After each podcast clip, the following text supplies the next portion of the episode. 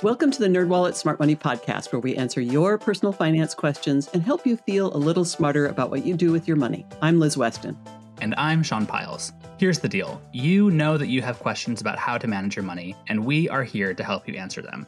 Call or text us on the Nerd Hotline at 901 730 6373. That's 901 730 NERD or email us at podcast at nerdwallet.com and our team of nerds will get busy answering your questions. And hit that subscribe button to get new episodes delivered to your devices every Monday. If you like what you hear, please leave us a review. This episode, Liz and I answer a listener's money question about how to pay off student loans right now. But first, in our This Week in Your Money segment, we're talking about how to make your holiday charitable donations go further.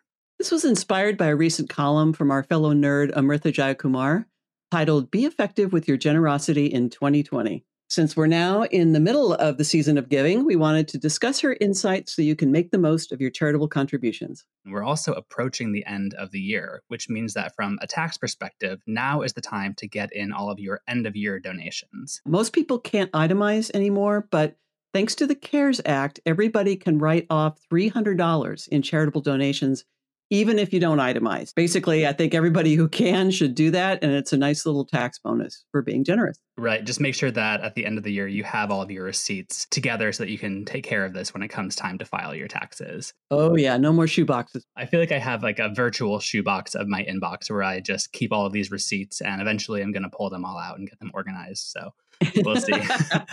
Everybody has to have goals, right? Yeah. One thing that I'm trying to figure out as I enter my end of year giving right now is the best way to direct my donations because this past year, I think I've been maybe a little bit scattered in how I've donated because there have been just so many different causes that have needed our help. Yeah. Amrita phrased it really well. She said, in a year like 2020, choosing where to direct your dollars is like picking your favorite child.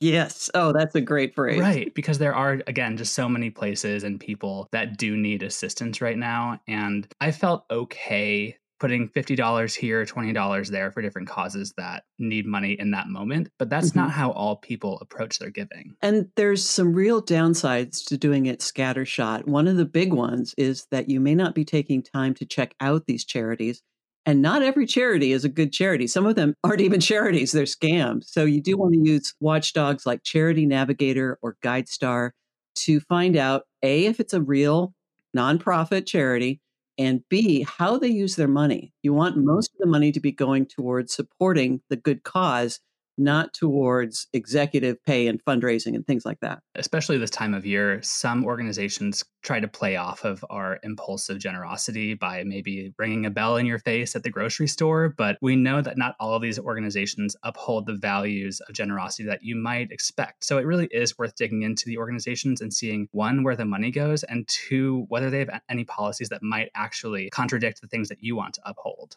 The other part of this is that it takes money to process money. In other words, when you give your donation, there's some sort of a processing charge, an administrative fee to take your donation. And if you're scattershot, basically more of your money is being eaten up by those processing charges. So concentrating your giving on a few charities that you've checked out really is a better way to go about it than to just sort of hand out money to everybody who asks. I know that that is like technically correct and you're I think that it's yeah. important to cover these processing charges especially when you're prompted to. It makes it really easy and it makes it so that the organizations aren't left with a big bill that just goes to mm. a credit card company for example. But at the same time, I still like supporting smaller charities. I am really torn between knowing that if I do a single $300 donation to one organization, it may go further for that cause. And also knowing that there are so many people that need so much help that I still kind of want to do that somewhat scattershot approach. How are you balancing that, Liz?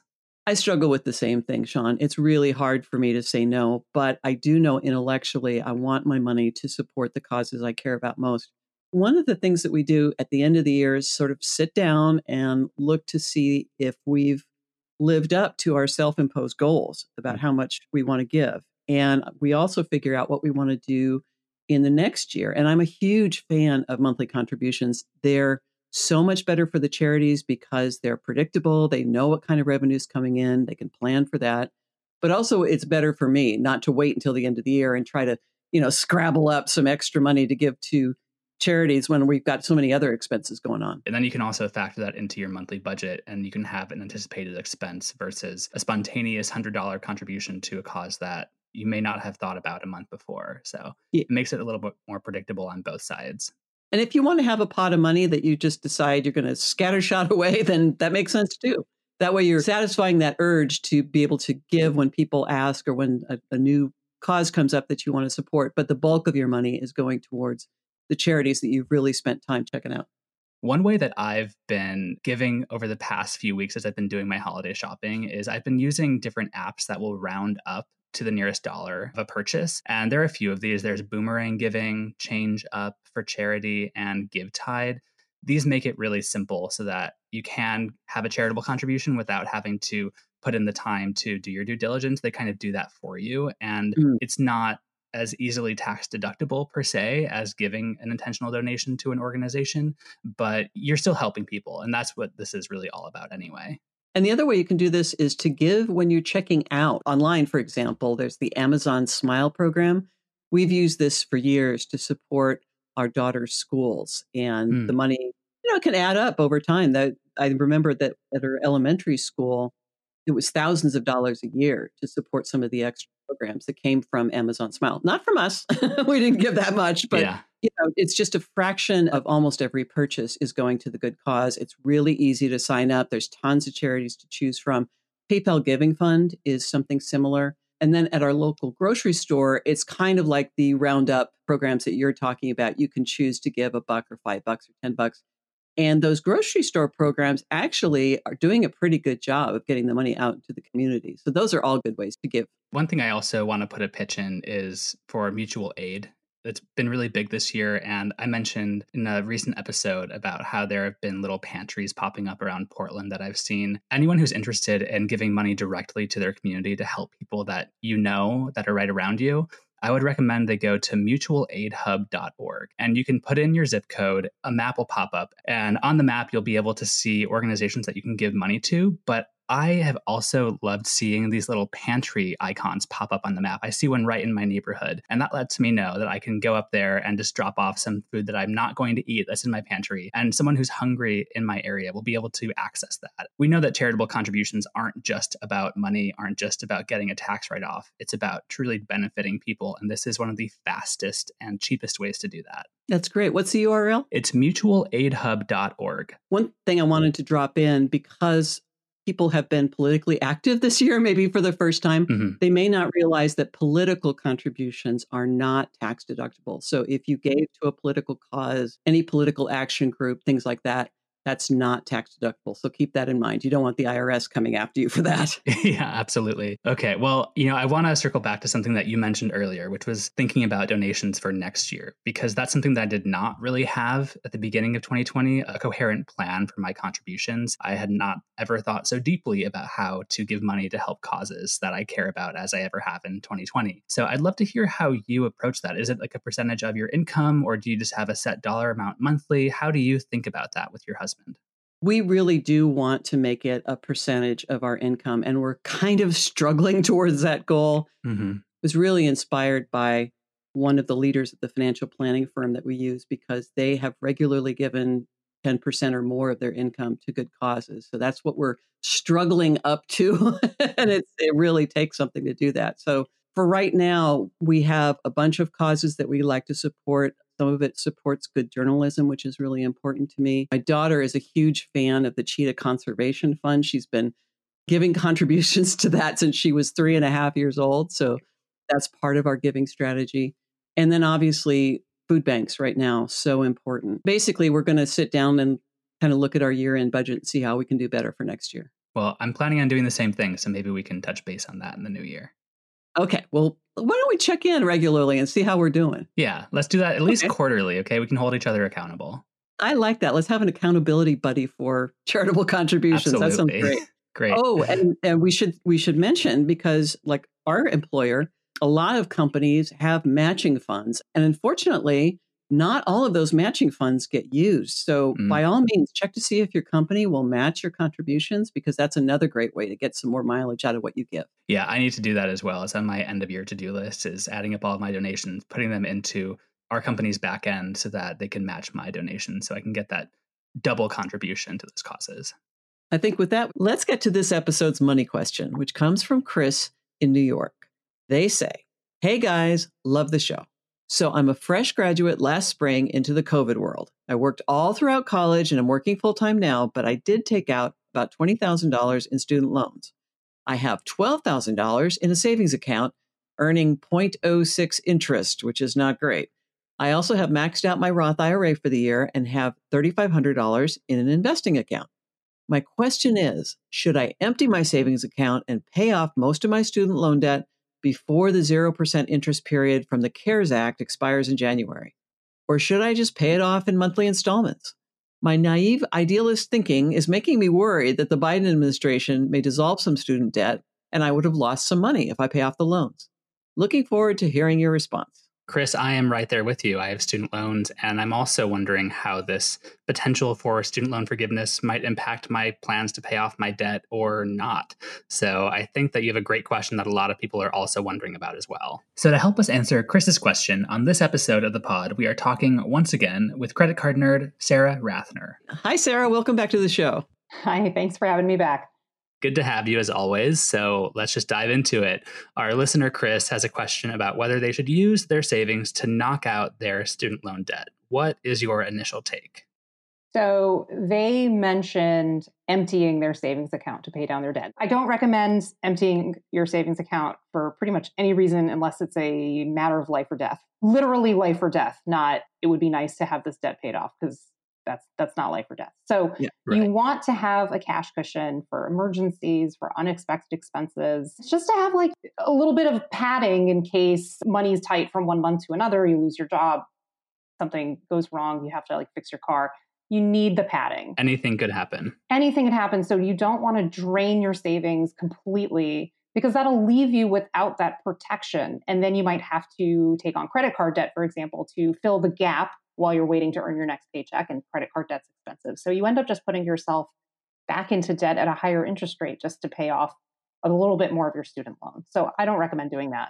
Yeah, you don't want to put yourself in a situation where you're making decisions about your finances out of a place of desperation and scarcity. So that cash cushion will go a long way to helping you so you can have more options if an emergency does pop up. And then you start thinking about prioritizing debt repayments. A lot of people not only do they have a student loan, but they might have credit card debt or mortgage or car loan at the very same time. And all those loans have different interest rates. So if you're prioritizing what to pay off first or what to pay off more aggressively, that can help you organize your thoughts. What do I prioritize right now? And what do I just sort of make minimum payments on for the time being until I have more cash to put toward debt payment in a certain month? We talk about debt snowball and debt avalanche. So either prioritizing the lowest balance first or the highest interest rate first student loan debt, especially federal student loans, is, is not super high interest compared to other forms of debts. So if you want to to preserve your cash flow and still have money in the bank for other bills and obligations, student loans, uh, you could just make the monthly payment, like the, the minimum monthly payment, and keep that going. And then if you have extra money in your budget, you could put it toward the principal every month or even just once in a while to just to kind of shave off how much interest you owe. That's something I did when I was paying off my student loans. And that's something that I think is important to talk about as well because I don't really adhere to the school of thought where it's best to be completely debt free. Unfortunately, given the way our society and economy works, debt is a fact of life for a lot of people, myself included, with student loans. And I'm not in any hurry to give my student loan issuer any more money than I have. I'd rather use that monthly amount to focus on other things like investing more or saving up for a down payment on a house or things that are higher priority to me than putting money in the pocket of my issuer. Well, and as we've discussed before, the money that you give to your student loan lender, you can't get back. So when you're paying down a credit card, you're at least freeing up more credit that you can use again in, in an emergency. When the money goes to a student loan lender, it's just gone, which is kind of what Chris is talking about with the prospect of possibly having some of this debt forgiven or erased. with student loan forbearance during the pandemic that we've been seeing this year, it, it did make it possible for a lot of people to take the cash they ordinarily would have put into their student loan over several months and maybe put it toward other things, building up an emergency fund or paying down another debt more aggressively or some other financial goal. And that was really helpful, especially with so many people losing their sources of income this year. It is really hard to predict how government regulations will go, I guess. Yeah. I don't know if I would suggest making decisions based on legislation that hasn't happened yet. Yeah, that's true. But at the same time, I'm in the position where I'm going to hold on to as much cash as I can, just in the off chance that this does happen. And I do have some of my student loan debt forgiven because that's money that, again, like you said, Liz, that's money that you can't get back. We do have to think about the process that needs to happen for any debt to get forgiven. There's a possibility that Biden could use an executive action to forgive some of it. Maybe it would go through Congress, but that would only happen if the Senate flips, you know, the the races right. in Georgia go the Democrats' way. So there's a lot of moving parts that have to be settled before we know what's going to happen. So I think being a little conservative and not paying off extra debt or extra student loan debt at this point probably makes some sense. But one thing I could also see happening is this debt get forgiven, but then the forgiven amount is counted as taxable income. Ooh, which would be no fun because that seems to be the way of the world. Like, yes, you get something good, but oh, yeah, you also owe taxes on it, like the unemployment insurance that people have been getting this past year. One thing I also want to talk about is the other school of thought, which is that it's best to be debt free no matter what, because debt itself is inherently bad. And some people think that way. It's not my way of thinking, but in that case, it might be someone's priority to pay off all of their debt as fast as possible. And Sarah, how do you think about the benefits of that? I mean, debt's not a person. It doesn't have character traits. It's a financial tool that allows you to purchase really expensive things with money you might not have. And I say this as somebody who just refinanced her mortgage. So like I'm in debt up to my eyeballs in the moment until 2050. Mm. So yeah, that's really scary, but it also made it possible to have the room that I'm physically sitting in right now. So it's not all mm-hmm. bad. The same with a student loan. You're almost gambling on yourself and your job prospects by taking on student debt. You get this education, you hope that those credentials will help you build your career. Then you graduate into an economy that maybe isn't most conducive to career building. Mm-hmm. So it's, it's a risk. And it's something that I think every generation has faced. Every generation has had cohorts graduate into really difficult economic situations. Mm-hmm. And that has really long lasting effects. I'm an elder millennial, so my cohort graduated into 2008, 2009, still suffering. So it is scary. And then debt can compound that anxiety. Absolutely. But at the same time, you can have sort of a healthy view of it and say that this debt was in service of something that I wanted and needed for my life. Chris is, is very new in their career. So they're going to reap the benefits of that education over a long period of time in ways that they can't predict right now. And I hope the debt was worth it. But I don't mm-hmm. like to mm-hmm. think of debt as necessarily evil um, because right. there are times when you need it. But at the same time, I'm sure there are people out there who maybe do have a good amount of cash sitting around. They have that magical six month emergency fund that everyone wants to have. And they just want to wipe out what they have remaining on their student loan debt, which I think you know, there's a world where that's possible. But mm-hmm. for the vast majority of people, they're probably better off just making those regular payments and not getting too hung up on what they owe. I think for most people, they have a lot better things to do with their money than to pay down relatively low rate tax deductible debt. And like I said, this was something I did. If you have a little bit of extra money in your budget every month, an extra $50 or something, and you want to put it into the principal at your debt, that gives you a psychological boost and it makes you feel motivated to get out of debt eventually. There's nothing wrong with doing that. That letter that you get in the mail, I don't know if you still get it in the mail. I paid off my debt long enough ago that, mm-hmm. that maybe this is done in email now. I have no idea. But that notification you get that tells you that your debt is gone, it's a wonderful day. I'm not mm-hmm. going to lie. So I totally yeah. understand the motivation to get there as quickly as possible. It's absolutely something to aspire to. If you have it in your monthly budget to throw a little bit of extra money into a debt that's just been keeping you up at night, then do it because you might not be making the most quote unquote optimal financial choice, but being able to sleep at night is huge too. I'm envious that you got that letter. I'm sure it's an email at this point. So whenever I eventually get that, I'm going to print out two copies and frame one and then burn the other and just bid it farewell. when I was paying off my loans, this was right at the cusp of like some people got a tiny interest rate discount for paying online, but my loan didn't.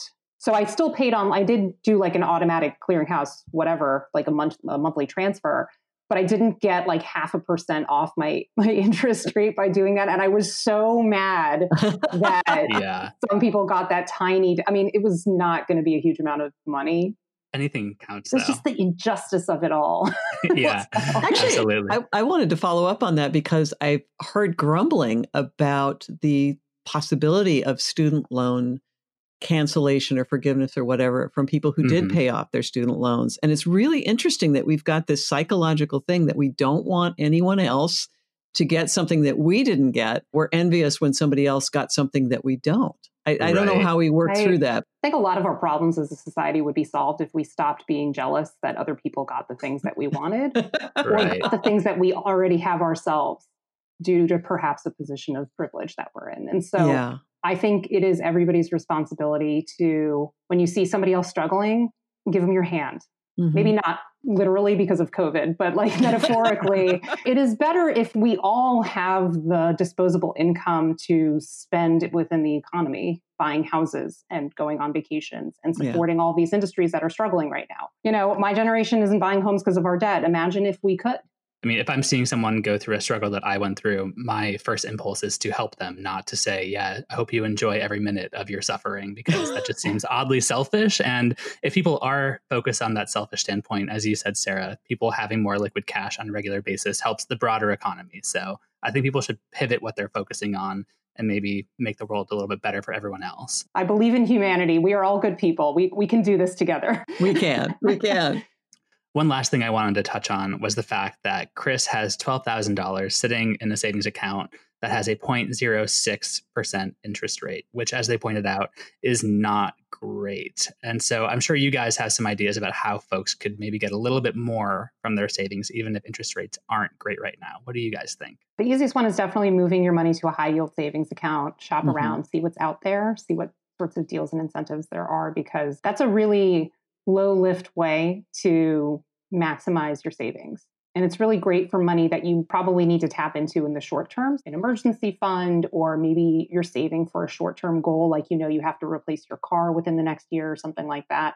You're saving up for the down payment on the car, that can be a really great place to stash that money. Yeah, anytime you need to tap into the money, it needs to be somewhere safe and liquid and just sitting there in its rocking chair waiting for you.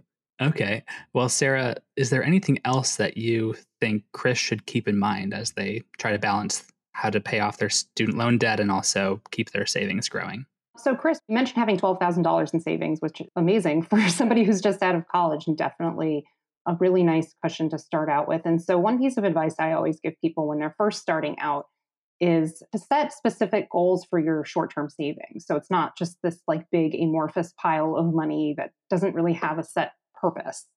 So think about how you might want to use this cash and you can sort of apportion it into little buckets in your mind. You know, you might have a sum of money set aside for emergencies, some that you have for debt repayment, and then you might have other fun things you want to do like travel, maybe save up for a down payment on your first home, buy gifts for your family for the holidays. So think about how you want to divvy up that money and give it all a job.